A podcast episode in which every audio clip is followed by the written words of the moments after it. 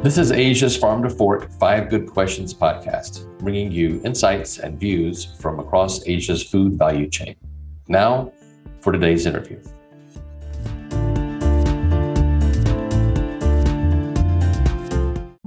Hi again, everybody. I'm Duke Hipp, host of Asia's Farm to Fork Five Good Questions podcast. We have a great guest with us again today. Uh, we're pleased to be joined by Dr. Siti Abdul Malik. She's the associate professor at Singapore Institute of Technology also previously the executive director at the ASEAN Food and Beverage Alliance. Hi, Dr. Siti. How are you? Hi, Duke. Good morning. I'm good. Thank you. Yeah, no, thanks for joining us. Uh, looking forward to the conversation. There's a lot going on, as you know. So, with that, uh, in the spirit of the five good questions, I'll I'll start with the first question and and uh, get things started a little bit. We recently recognized World Food Day, not that long ago, a few weeks a few weeks back, mm-hmm. and really, it's impossible, as you know, to talk about food in Asia without touching on the state of food security in our region. It's always a topical issue. According to the UN's latest data, just from earlier this year, the number of hungry people in, in Asia rose uh, last year from 418 million to 425 million. That means that Asia continues to lead the world. Unfortunately, a number of people affected by hu- hunger, huge issue for this, for our region. What do we need to do to make sure our food systems are able to produce enough safe, affordable, nutritious food to address the uh, the growing food security challenge? Uh, that is without a doubt uh, uh an unsettling uh, statistics. So, in my opinion, uh, the possible pathways to make sure that our food system can produce enough affordable and nutritious foods will require addressing drivers of food insecurity, malnutrition, as well as unaffordability of healthy diets. So, uh, among these drivers will include the variability and extreme climate change, because extreme heat, severe weather, and droughts, as we have seen in you know the uh, the last ten years, can affect the yield of agriculture products. There will be lower crops. There'll be more uh, spoilage by microorganisms when the temperature, you know, uh, goes up in in places where it used to be temperate. Not only that, the changes in the shipping routes due to extreme weather events can also interrupt food delivery, and that can cause disrupted uh, supply chain and hence food insecurity in, in this part of the world. Um, not only that, we also have the economic slowdowns and, and doubteds. And as we have seen recently, the COVID 19 has actually caused quite a serious disruption in terms of availability to food and also affordability. And uh, this has caused actually increased undernourishment, uh, particularly for women and children in urban areas. And, and as you are much aware, urbanization is, is on the increase in uh, you know all parts of the world, including Asia. Other than that, another driver would be the geopolitical conflicts that we are experiencing now, because as the Russia and Ukraine conflicts goes on, we are seeing serious disruption to food supplies because at the end of the day, Ukraine and Russia are the uh, breadbaskets of the world. And because of that, uh, we are having an instability in the uh, supply chain and there's a massive decline in the uh, major staple food. And this uh, in turn drives the price of food uh, globally. Closer to home, we can see that Cambodia, for instance, Philippines and Indonesia has been hit hard because they do import wheat from Russia and Ukraine to augment their local supplies. Other than that, the last uh, driver that I would like to touch on is the unaffordability of healthy diets. Evidence have shown that there is a direct correlation between countries with high unaffordability of healthy diets with higher levels of uh, severe uh, food insecurity. Hence, these drivers of food insecurity, malnutrition, and unaffordability of diets has to be addressed for us to have more affordable, more uh, healthy diets, as well as uh, affordable foods in Asia. Well, thank you for that. No, you just raised the, the three big C's. I know we hear about this this podcast quite a bit: COVID, climate change, conflict. And we'll get into that a little bit a little bit more uh, in just a bit. But uh, thank mm-hmm. you for for that. So, one thing I did want to touch on with the second question um, is I know it's not an area that you're maybe not necessarily your wheelhouse around farmers, but I wanted to touch on that because it is sort of a unique aspect to the um, food value chain here in Asia. We're home to the smallest size farms in the world greatest number of smallholders, and so it creates a unique amount of uh, number of challenges. Uh, it's hard to really overlook. Um, among those, of course, access to finance, landholder rights issues, labor shortages, availability of technology, and of course, as you mentioned, the growing impact from climate change, which is undeniable and um, is, is widespread now around the region. But so, just with that in mind, and again, I know maybe not necessarily something that you is in your area of expertise, but it's it's certainly something we want to touch on. How do we do a better job of enabling and empowering these smallholders produce more food, to address some of these challenges, and growing the food that we need to to feed this growing population here and really around the world? Any any thoughts on that? Uh, well, yeah. Um, uh, clearly, there are challenges when you know you have small farms, but looking at the current trend, I would say small farms would be more climate friendly than industrial farms. You know, just to put in context, I guess, you know, uh, small farms, although they do produce about one third of the world's food supply by value, they do have, as you say, challenges. But nevertheless, just to put in context, when it comes to reducing carbon footprint, uh, small farms are actually uh, very environmental friendly because they do use sustainable based practices like, you know, organic farming, crop rotation. And not only that, they serve the domestic markets. Hence, you don't really need, uh, you know, a lot of energy to transport the, the produce from the farms into the domestic markets. But having said that, clearly, you know, they have to be assisted because of the specific challenges that they face. So one of the ways I believe that we can actually assist these uh, small farms, they are, they are needed because you know they do help to reduce the carbon footprint but they will need to be brought into the national policies that means if any policies involving agriculture the, the challenges of these small farmers have to be addressed and not only that, any planning in the national agriculture national plans has to involve the uh, small farms because of these unique challenges that they have. One way that we can actually improve the small farms is through digitalization. So small farmers have to go digital because digital tools have shown that up to date information, best practices, the know how of agriculture can be delivered instantly on a timely manner to these farmers, mostly in Asia. These farmers obtain all uh, this knowledge from, say, physical agriculture extension um, uh, experts, as you have uh, clearly indicated, with the low labor, including agricultural specialist, it is uh, prudent for these uh, small farmers to actually educate themselves and go digital because that will reduce the time of getting the uh, experts to them. and also, not only that, they are able to have the information at the tip of their fingers. So, uh, again, you know, digital tools, yeah, they can look at what are some of the support services that they can go to. Uh, one example uh, that I found that is called AgriPath, which is the collaboration between Farm Better and uh, Grameen Foundation that allows the farmers to know about good farm practices, access to finance, and other latest development in the agriculture space. So I think going digital would definitely be one of the options. And I guess in the national digitalization plans of the countries in Asia, they should include some innovative tools that small farmers can use. Another way where we can actually uh, enable and empower the small holders farmers is to provide them with technologies that are climate re- resilience. So, uh, for example, like they can actually look at systems that they can uh, anticipate and prepare for, as well as adapt from the impacts of changes in climate and extreme weather. So, uh, for example, they can use better seeds that can actually sustain during extreme weather changes. They can use irrigation techniques that ensure that they have w- enough water supply. So, those kind of climate resistance agricultural uh, technologies can actually help uh, these small smallholder farmers to empower them to produce more food and uh, feed a growing population. Yeah, thank you for that. I mean, technology has come up in so many of these conversations. I think you're you're certainly not alone in, in seeing the the uh, the importance of it going forward.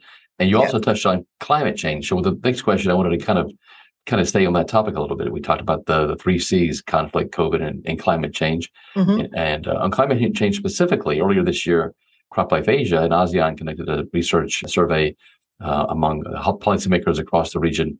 Uh, and they noted that climate change impact was the biggest obstacle for food systems right now in the region.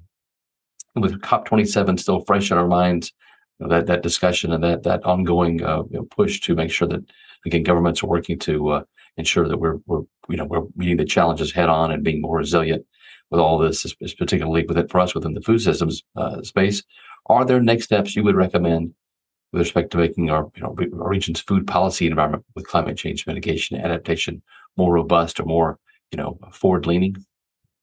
Um, well, I don't have much information on on that. Uh, as you are very much aware, I'm I'm in the the food space rather than the agri space. But mm-hmm. what I can see from the COP27 is the implementation of FAST, F-A-S-T, which is the Food and Agriculture for Sustainable Transformation.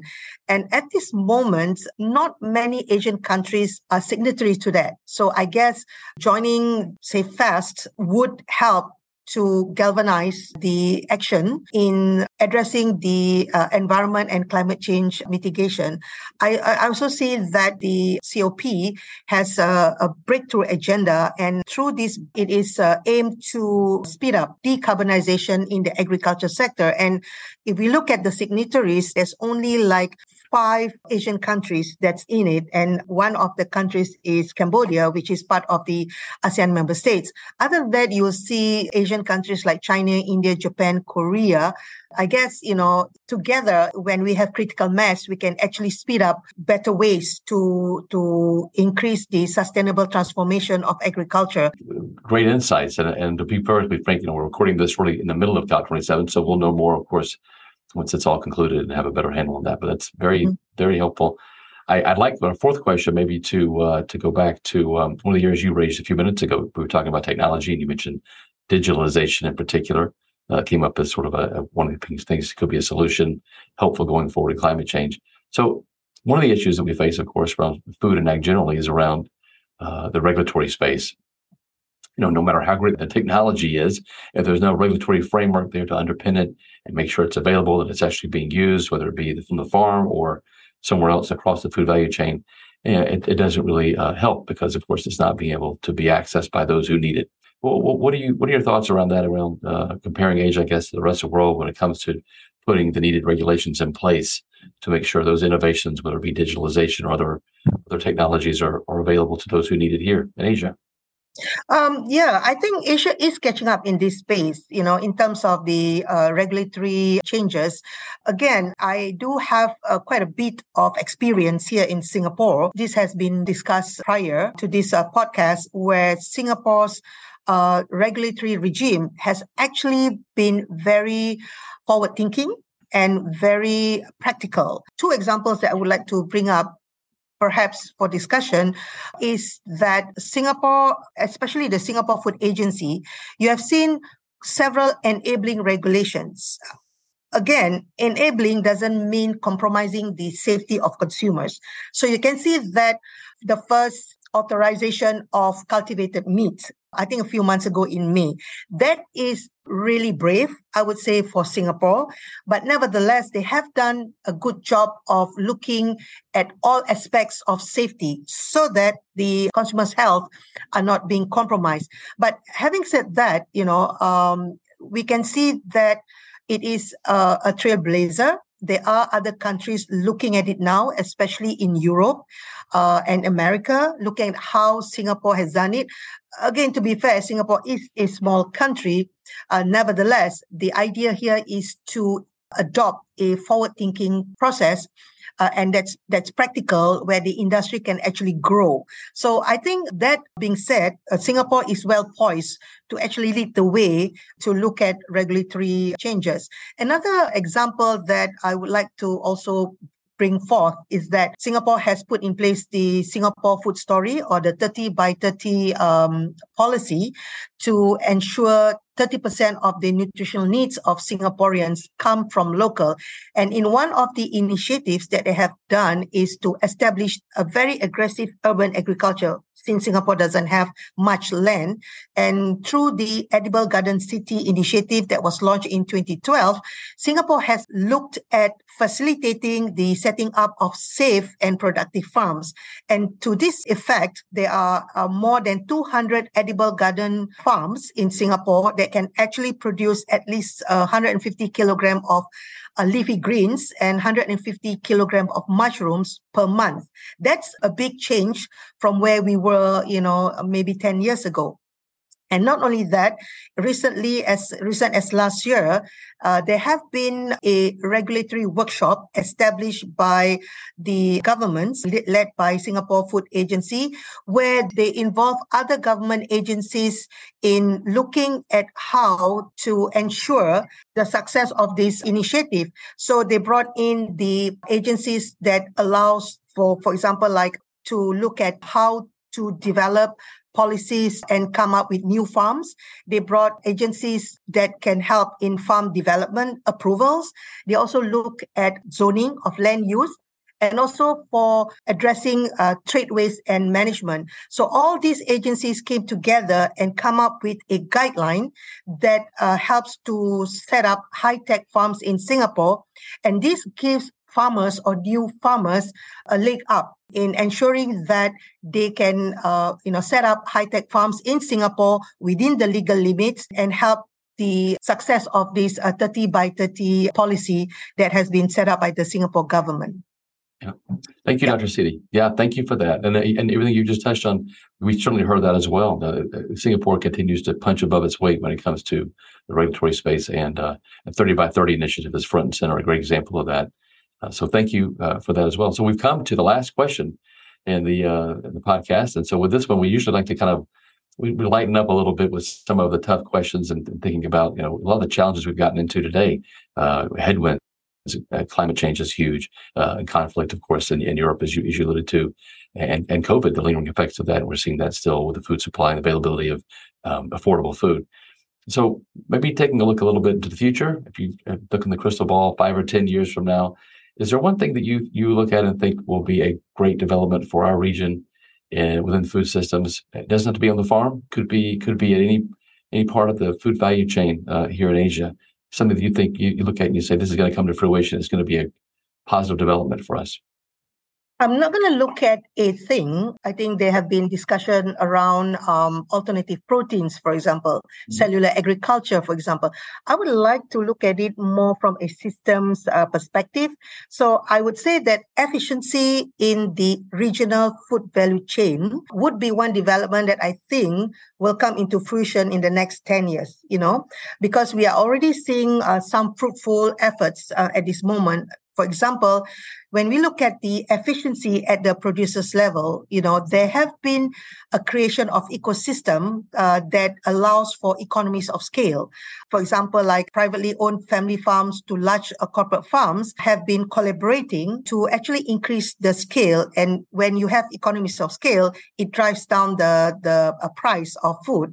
Therefore, one way that we see that's been happening, at least in some parts of Asia, would be the pooling of farms between the large and the small uh, farms and sharing the profit on a simple, for example, area basis. We are also looking at there is a collaboration between farmers and fresh produce uh, cold chain uh, logistics uh, providers where government is providing incentives to these cold chain logistic providers to allow on-time delivery uh, with minimal uh, post-harvest losses. So this kinds of collaboration between small farmers, large uh, conglomerates, and the government together allows the increase of uh, you know economies of scale that will drive the efficiency in in the supply chain at the producers level. And at the processors level, which is the midpoint of the uh, food supply value chain, we also see some adaptation to the economies of scale. For example, you can see that there are quite a few of uh, merger and acquisitions in the last, you know, five, ten years. Uh, when you have this uh, acquisition, it allows consolidation in efforts to secure raw materials uh, that's required uh, for their processing. And not only that, they share operational processes, and therefore there's an enabling environment for scale. Hence, you know, uh, when we have this kind of consolidation of companies that has different markets, we can actually open up new avenues for growth for the food companies. At the retail and distributors level, uh, we can see that there have been customizing of portfolios of, by the retailers to meet local consumer demands. Hence, that uh, that provides efficient delivery of these products to the target uh, markets. And not only that, because of the now increase in the middle class with increased disposable income, this customizing of, of products for their needs I guess, you know, increase the reduction of food losses.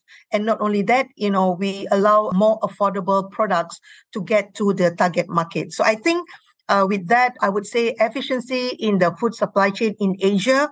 I think I would say thanks to the pandemic that actually allows all these initiatives to blossom because before this it's you know uh, same old same old business. Now it's no longer business as usual. It is business as unusual.